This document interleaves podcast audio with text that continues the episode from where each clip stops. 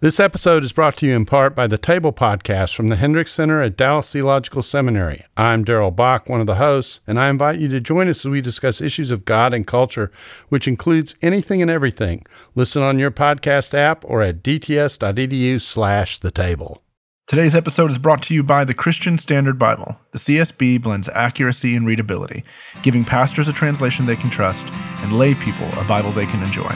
Find out more at csbible.com. There's a pine warbler sitting on a hollow limb. He seems to have the whole morning out right in front of him. And everything he sings from the branch that he's sitting on, it seems to hush the leaves and the colors all around. Now first he sings and then he goes, and what it means, it's hard to know.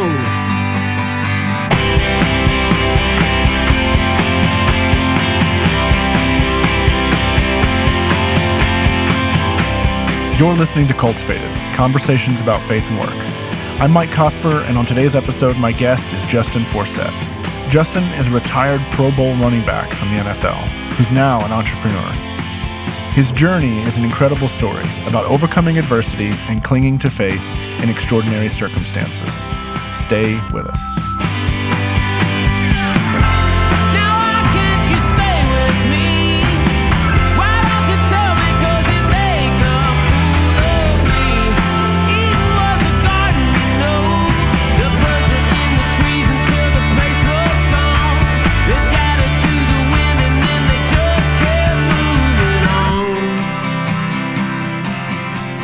I grew up in a small town, Mulberry, Florida, a town of 3,000 people, just hard-working, blue-collar town. Most people, when they graduate high school, they go into our phosphate mining business that we had, or our local furniture store. Not a lot of people make it out to accomplish their like dreams and goals and aspirations, but I grew up in a nice, faith-driven home. My two parents, my dad was a pastor, I was a PK. No kidding. I was a middle child of three boys. So it was an interesting childhood, lots of challenges and adversity, but also some great times and some great memories along the way. I guess you grow up and you're in church every time the doors are open. Yeah. With your dad. Especially in the South, you know, we do church a little bit different.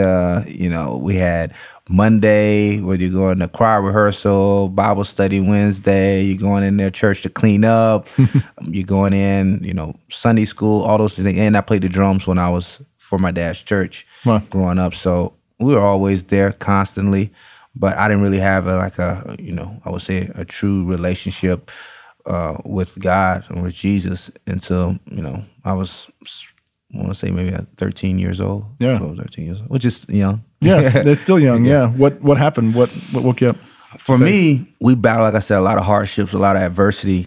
And I remember at some of our tough times, you know, my dad, like, we're always faith-driven, loving home, but we dealt with financial issues consistently throughout early in my childhood. We never owned a home, bounced from home to home. I remember times when the power was out, having to do my homework under candlelight, or no water in the house, so we had to take baths with bottled water. Running from the repo man, where you're parking our car down the street and walking home so we wouldn't get the car repossessed. And then at our very lowest, I remember staying out, we were living out of a motel at the edge of town, Super 8 motel. I remember just like it was yesterday, room 108. I remember the blue-green vomit-looking carpet that was on the floor. I remember the two queen-size beds for all five of us. I remember the huge window that overlooked the main street in our town where cars could come by. And I remember my dad begging my dad, just like, "Dad, please park in the back because I don't want to see the kids. I don't want the kids to see me, see us living out of here." And it was just a tough time. And in the midst of that financial instability that we were going through, I also had an identity crisis. I was a middle child and never really felt like I got the best. I was remembering changing up the way I dressed and talked to fit in with other people. At home, I was always the one getting disciplined for whatever reason. And I just didn't really feel like, you know, like I belonged. And I would hear my dad talk about this guy named Jesus on Sundays. Normally I would, you know, be sleeping in the back pew, but, you know, I would listen to him. And one Sunday it connected with me where this guy, Jesus, wanted to, he loved me and he had plans for me and he wanted to use me. And for someone that didn't really feel like he was worth being used, that stuck out to me. Mm-hmm. And I really resonated with that. And I allowed God to, you know, come into my heart. Mm-hmm. And at that age, and my life had been changed since, you know, just trying to live for him, knowing that my steps are ordered by him. He has a plan and purpose for my life, and I'm just trying to chase after him. Now, there's been some difficulty along the way, but for sure, that's kind of where it started. Yeah. Yeah, that sounds rough, man. That sounds intense. Were you always athletic from early on? Early on, I knew I was gifted in sports, especially football. I knew that's kind of what I wanted to do. That's kind of like my ticket out of where we came from, playing football. I saw a guy named Barry Sanders on Sunday, and I was like, man, I want to do that one day. And even going to Publix grocery store, getting my first poster of Barry Sanders, that said Man and Machine, and I'm putting up on my bedroom wall. And just had dreams, aspirations, like this is my ticket out. But I was always small and short. You know, everyone's placing limitations on me, saying like, this is not, you know, quite for you. You're too slow, too short, too small, all these different things. But my mom used to tell me all the time, faith without works is dead, son. So I knew I had the faith, and I just had to put in the work and time. So I did whatever it took, you know, growing up, you know, going through middle school and high school, playing football, and people telling me what I couldn't do. I would do while everybody else in high school was going out drinking, you know, partying with girls, I was doing 1,000 push-ups and sit-ups a night.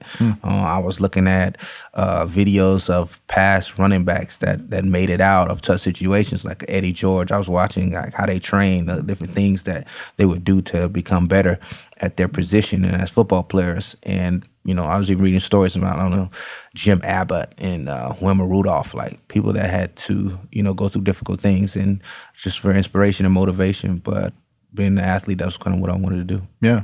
When did you kind of know, like, hey, I'm good at this. I can do it?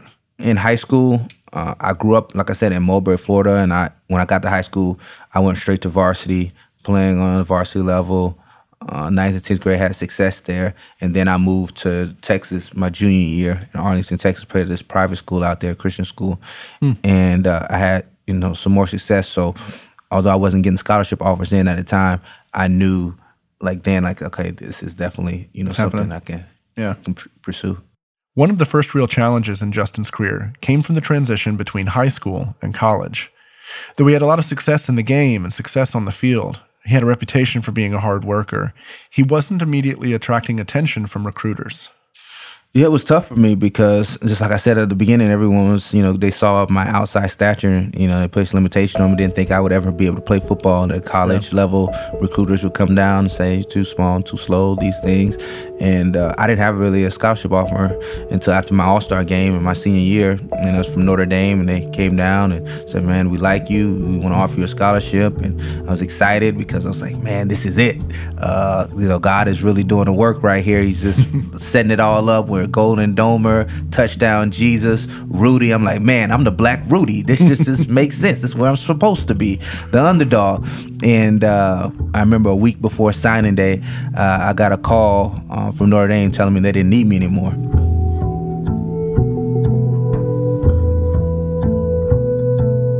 I remember going down into my basement, just crying my eyes out, because I was that guy and that kid in school that was, you know, going to Bible study. I was reading his word, praying every night, and had a relationship with God. But through all of that, I saw other people receiving the blessings that I wanted. And this was another heartbreak for me. So I remember going down to my basement, crying, getting on my knees, like, God, I can't do this anymore.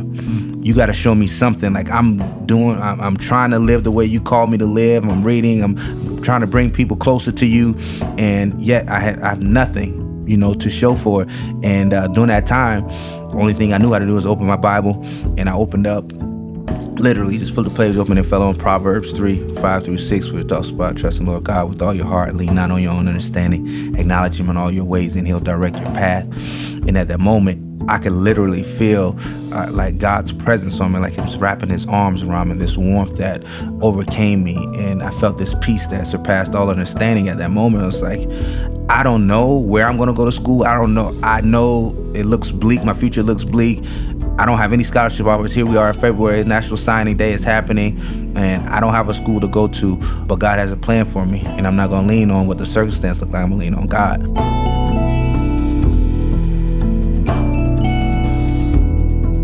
Couple months down the road, maybe in May.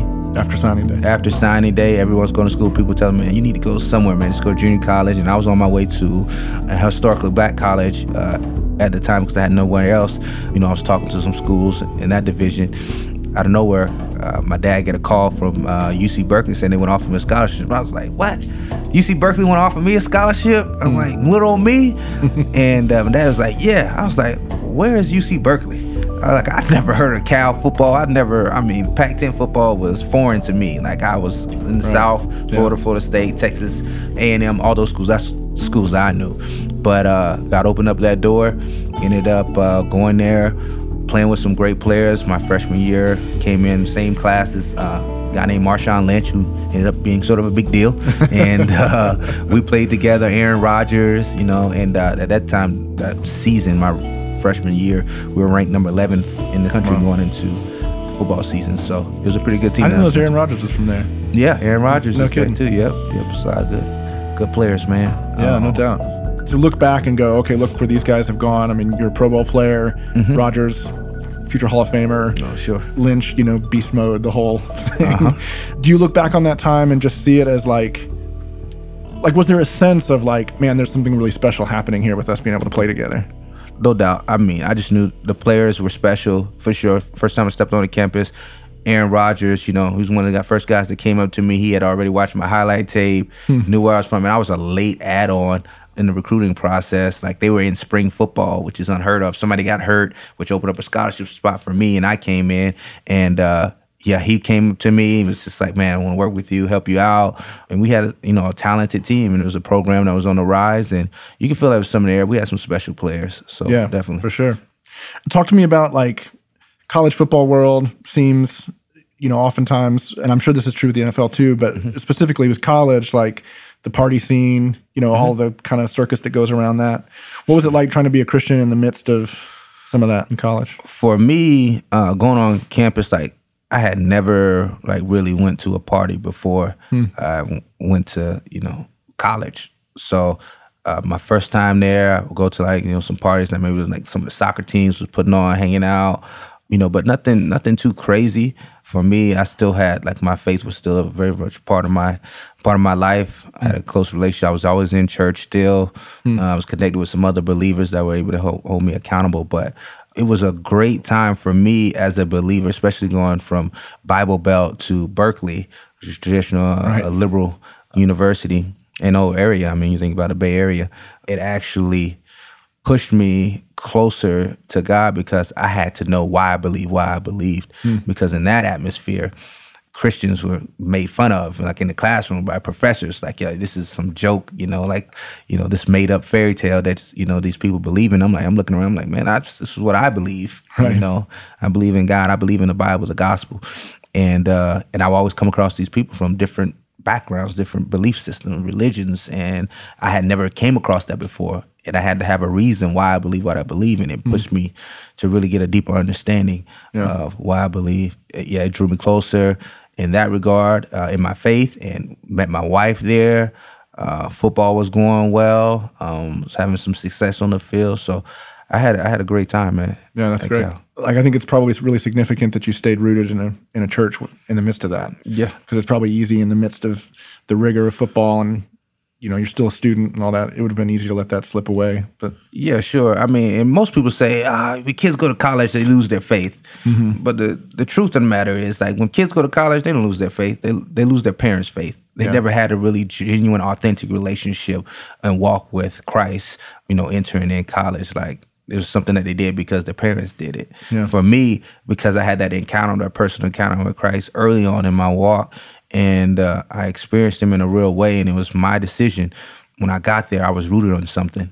I was founded on something. So it was that, even though I made mistakes and, definitely had some hard times and struggles, but my faith was always there, always a part of my life. Yeah, that's well put. Any specific memories from those college years, games you played, stuff that you look back on with particular fondness? Oh, man. Just that whole, especially my freshman year, it was crazy because I was supposed to redshirt by, the experts, but I ended up being a true freshman playing, especially we had a talented backfield.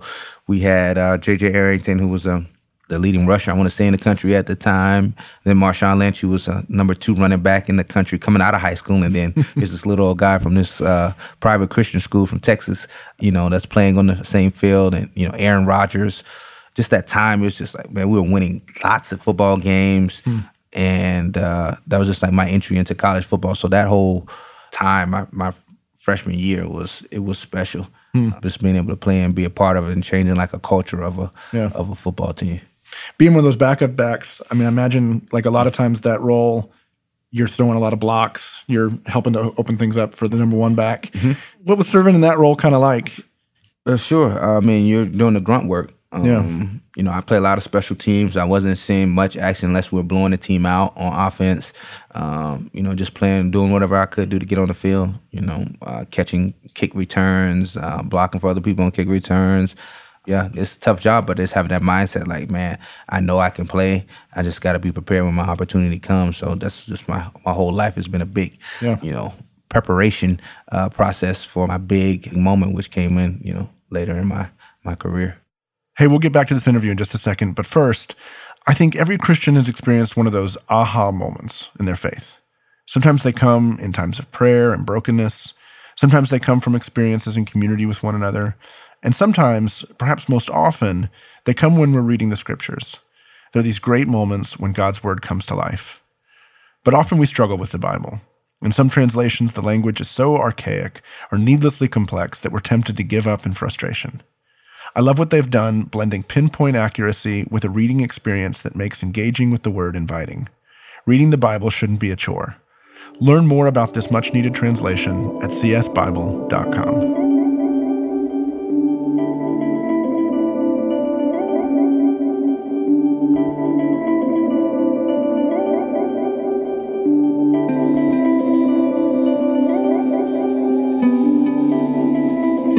Talk to me about going from college to the NFL. Did you go through the draft or what was...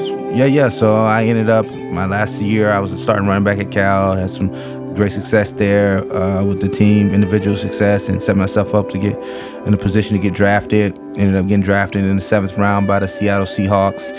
It was a team where they had, just like I said earlier, they had 2 free agent running backs that they picked up in TJ Duckett and Julius Jones. At the time, I was along with Maurice Morris, who was the running back there. That was there for a long time. And I was just kind of a guy that, was hoping to just kind of groom.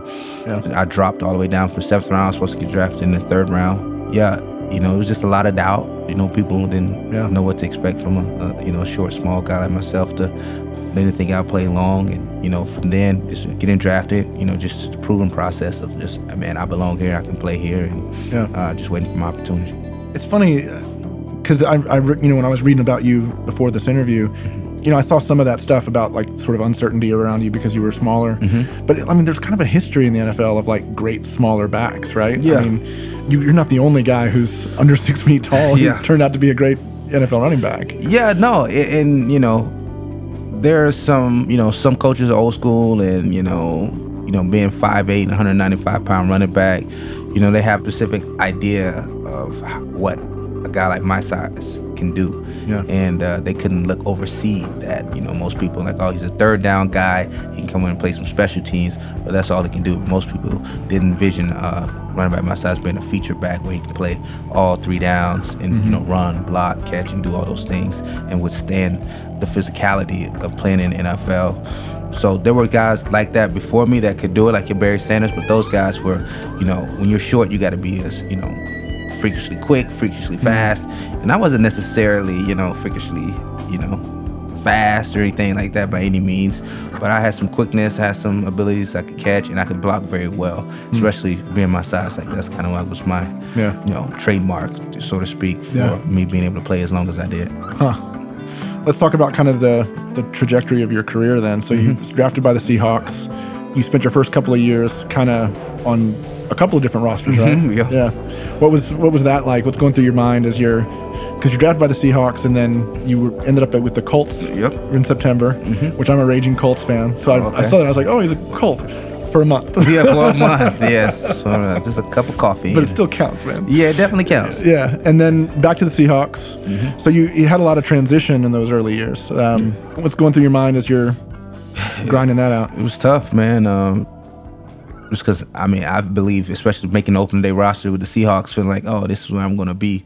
And then that second week, the next week being, cut and off to Indy. It was, I label, at least my whole NFL career, which has been an unstable blessing, especially early on. It's unstable where I didn't know where I was going to be, if I was going to be able to play. But it was a blessing because I always got a shot, had opportunity. So it was definitely tough. A lot of things going on. Your first year in the league, I'm breaking leases to apartments, going from city to city, which is expensive. Were you married by then? No, I wasn't married at the time. Okay. My wife, who at the time, I want to say she was on the USA volleyball team, so she was traveling. It was just tough because also my mom was battling cancer, very strong at that time, thyroid cancer. And it was very tough. I remember getting that ride when after getting released from the Colts. Just my dad was telling me, that he didn't know if she had much longer. The doctors were telling. It's like, man, I got to make it because I got to be able to help out, help support my family. So I was kind of motivated and pushed, by some other factors to just kind of like, I got to figure out a way to make this work. Yeah. So how'd you make it work? Oh, man, prayer. I mean, God is definitely, like, I can't take the credit for it because there were times like I came in and they used me as punt returner, special teams player. And I wasn't necessarily gifted at that. It's just want to. It's like I had to make it work. And I never caught punts in my life. And it was just like this scary, freaky thing, guys, kicking the ball up in the air for 5 or 6 seconds. And you got to wait there for it to come down. The wind's blowing it from left and right and swaying. Then you got guys chasing you down, trying to take your head off.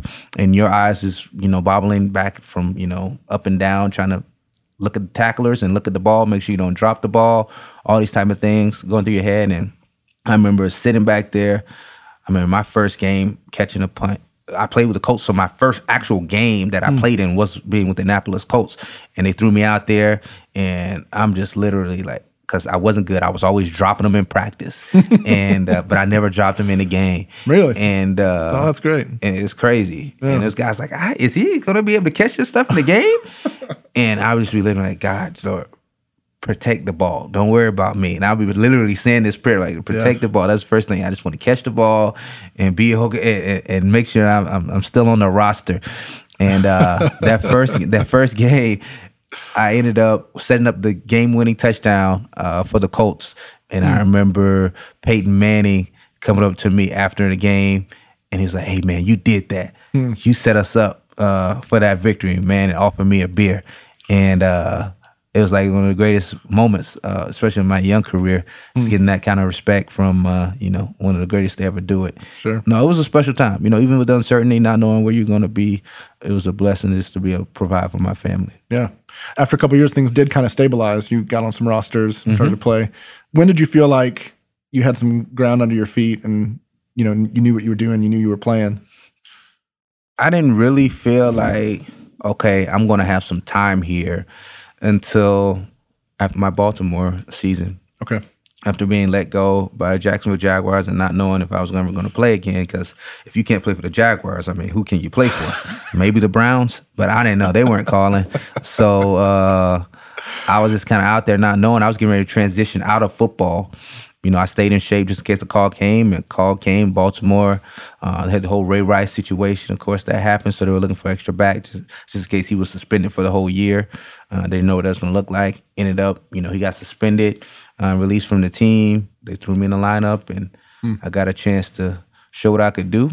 And after years of preparation, maximized my opportunity, went to a Pro Bowl, signed a long-term deal, my first long-term deal. In the NFL, and I kind of felt like, okay, like they like me here, and they kind of put a ring on it, so to speak, using the words of Beyonce. Yeah.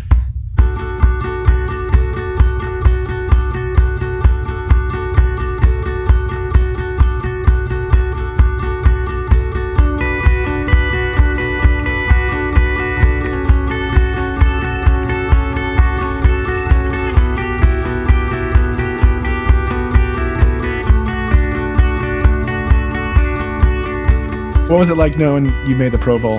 How'd that feel? Man, it was like an emotional, I would say, rush that I had, because it was years. Like, you think about like football, just all the setback and rejection and all the hurt that I went, disappointment that I went through, just being cut, being fired, being rejected by schools, or people telling me that I could never do what I was doing, you know, at that level. I was just feeling overwhelmed. I remember games, I remember the Panthers, and I'm having a pretty good game with the Panthers in the middle of the season, and you know, I'm on my way to I'm top 5 rusher at this point, and just like in the overjoyed, like with emotion on the sideline, like literally coming into tears, like, man, I can't believe like this is happening. Yeah. You know, I'm age 29 at running back, and year 7 of my career, just got fired, not knowing if I was going to ever play football again, and here I am about to, you know, head to a Pro Bowl. It was pretty special. I bet. Yeah, I mean, to see it in the context of your whole story, it is incredible. That's amazing. I mean, your perseverance to like tough it out through all that stuff, you know, starting from being a kid, but then it's like you had obstacles at every at every turn. So I can imagine that was a big moment. During your years in the NFL, like, what sustained your faith? I mean, you're moving around, it's probably hard to get connected to churches. What sustained you during that time? Man, my faith was all I had. In a life that I lived of inconsistencies, that was the only thing that was consistent. Just bouncing from place to place, you know, physically, it never wavered my faith. Like, I was always able to get connected with somebody. You know, every team, they had some, you know, a group of believers that I could, you know, link onto and, you know, get encouragement, even in the down times. Like in that Jacksonville phase of my career, like, I was down in the dumps. Like, I was, felt like I was not getting a fair shake. I was laughed at, mocked, ridiculed, criticized, you name it. And I went to work frustrated every day. But there was a guy there, the team chaplain, named Anthony Johnson, that constantly, every day, when negativity was being poured onto me, he was constantly pouring into me, reminding me what God thought of me and what God wanted of me during that time. Like, he was always encouraging me within the negativity. So I was always being connected with people that was, you know, of Christ, was kingdom-minded, that was lifting me up through the tough times. And I just, for whatever reason, God placed some great people in my life to help me. That's fantastic. When did you decide to leave? Man, that last year, it was just difficult. It was year 9, and I started off with Baltimore in the first 3 weeks, and then they placed me on the inactive roster in week 4, I want to say, and then week 5, I got released. I asked for my release, and it was like a mutual parting of the ways, and I went to Detroit, and then I was there for maybe 6 weeks. And remember, I saw my family. They came out and rented an apartment out in Detroit. My family came out. My wife was pregnant at the time, maybe 6 months pregnant. Had my 2 kids. I think they were probably around a 3-year-old and 1-year-old at the time. After that week 6, I got cut and released, and Denver picked me up. So I was on my way to Denver. And my wife, who was, you know, pregnant with the 2 kids, she had to pack up everything in Detroit and drive everything back to our home in Baltimore. Through a snowstorm, you know, 9 hours with those kids in the back and pregnant.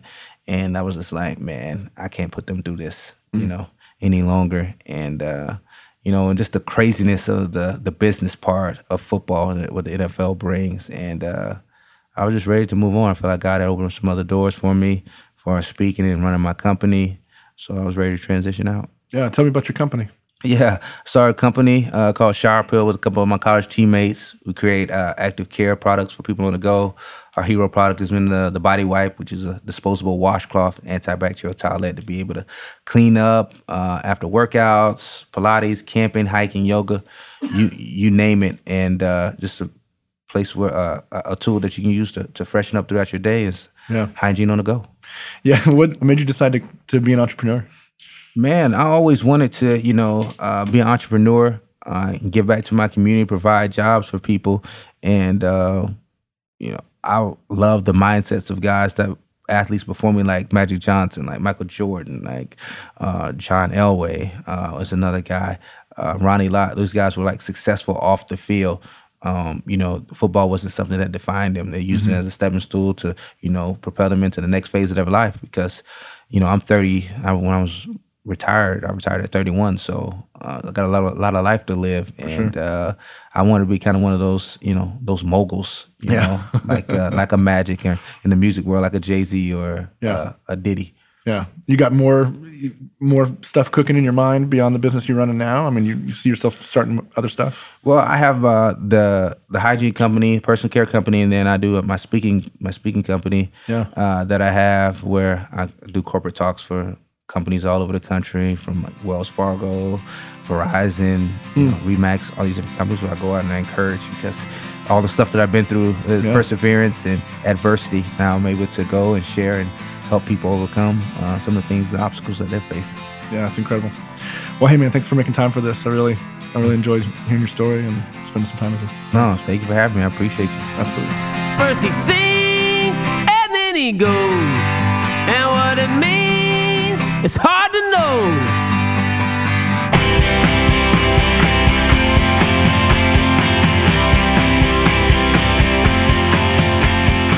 Hey, a quick update, personal update. It's been about a year since I released my book, Recapturing the Wonder. It's a book that tries to understand how the world has shaped us and how spiritual disciplines and spiritual habits can reorient us so that we can actually experience the presence of God in this world. You can check it out wherever books are sold. If you read it and you liked it, you can leave a review for me at Amazon. I'd appreciate it. All right, that's our show. Cultivated is a production of Harbor Media and the Narrativo Group. We make podcasts at Narrativo. You can learn more about us at narrativogroup.com. This episode was produced by me. It was recorded and edited and mixed by Mark Owens. Our theme song is by Roman Candle. Our music is by Dan Phelps and Roman Candle. Go to our website, cultivatedpodcast.com, and sign up for our weekly newsletter. I write a weekly essay, and we have links to all kinds of interested, Cultivated-related stuff inside. Thanks again to the Christian Standard Bible. You can check them out at csbible.com. We'll see you next week.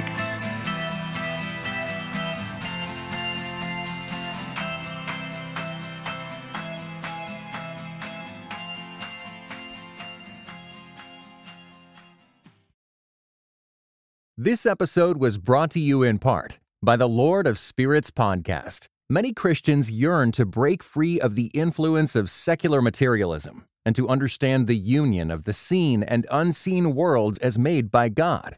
What is the spiritual world like? Tune in wherever you get your podcasts.